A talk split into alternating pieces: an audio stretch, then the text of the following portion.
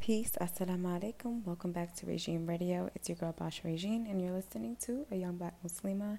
This is a community of blossoming hymns in which sometimes I do answer questions to make you think about your potential to make change, but you already know it's up to you. My answers are based off my understanding of my way of life, which is Islam. So believe me when I say I want for you what I want for myself. So today, I wanted to go over another woman that continues to give us understanding of our spiritual wealth, our divine spiritual lineage, and that is Maryam.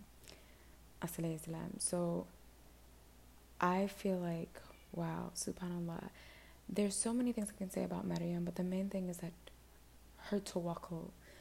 This was something that I mentioned about Hajar. May Allah be pleased with her.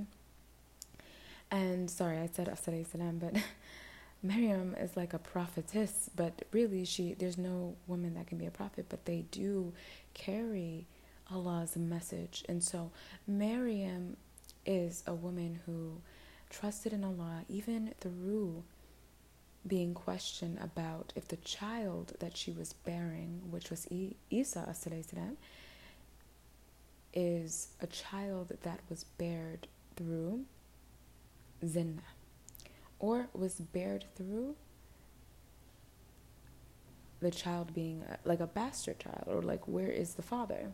And so billah you know these are things that really test our patience. I don't know how many of you have ever gone through anything similar where you were doubted or you had a goal you had a mission and allah specifically chose you to go on that mission. And you knew in your heart that this was true and people just didn't understand why were you doing this and fought you tooth and nail and even fought you about who the child was and the child fighting for their existence based on what Allah subhanahu wa ta'ala has given them. Maryam is a sheer example of purity and we all strive to be more like Maryam because she is a woman, subhanAllah, who trusted in Allah's every single plan in every step, connecting directly to the Arsh of Allah, to the throne of Allah, through a cleansed womb. And so we talked about this a little bit in the episode of Divine Feminine Light. This is something that is really important when cultivating that because Miriam's womb was pure, right? She was a virgin. And because she was a virgin, that means that she had this pure connection to the Arsh of Allah. Now, is that something that women can experience? I don't know. Allah knows best. But I do know this spiritual lineage, this divine lineage, lineage is something that we all strive to connect to and become one with. And it is important that we take those steps by purifying our hearts and humbling ourselves to submitting to Allah's will. So, inshallah, we're able to do that. I hope that you're understanding the intricacy of Maryam just by the simplicity of her being someone to bear a child, a prophet, right? Isa, and trusting that she will be in Allah's care. At the end of the day, this shows the phenomenon, the amazing honest of Allah getting to the point of Maryam having a child without a father. Her womb pure, solely reliant on a throne of Allah. The throne of Allah has divine knowledge and is sent down through the purest of wombs.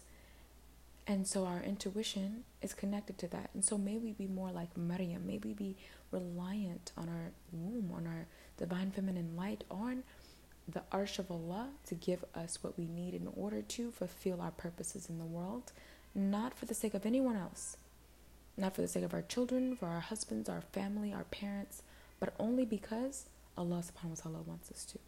Inshallah, this was a helpful step and getting close to what it looks like to have that divine spiritual lineage and understanding. Who are you going to be when providing that divine spiritual lineage? Inshallah. Thank you guys so much for listening to this episode. Again, we have two more episodes after this one and we're going to take a break about I'm going to say we'll see, but we're going to definitely take a break. It's necessary, inshallah, and we'll be able to come back the following year with the rest of the season. This is still the last season. I'm going to be doing 200 episodes, but we'll be coming back the following year with the remainder of the episodes. So stay tuned for the next two episodes on divine spiritual lineage. Assalamu alaikum wa rahmatullahi wa barakatuh.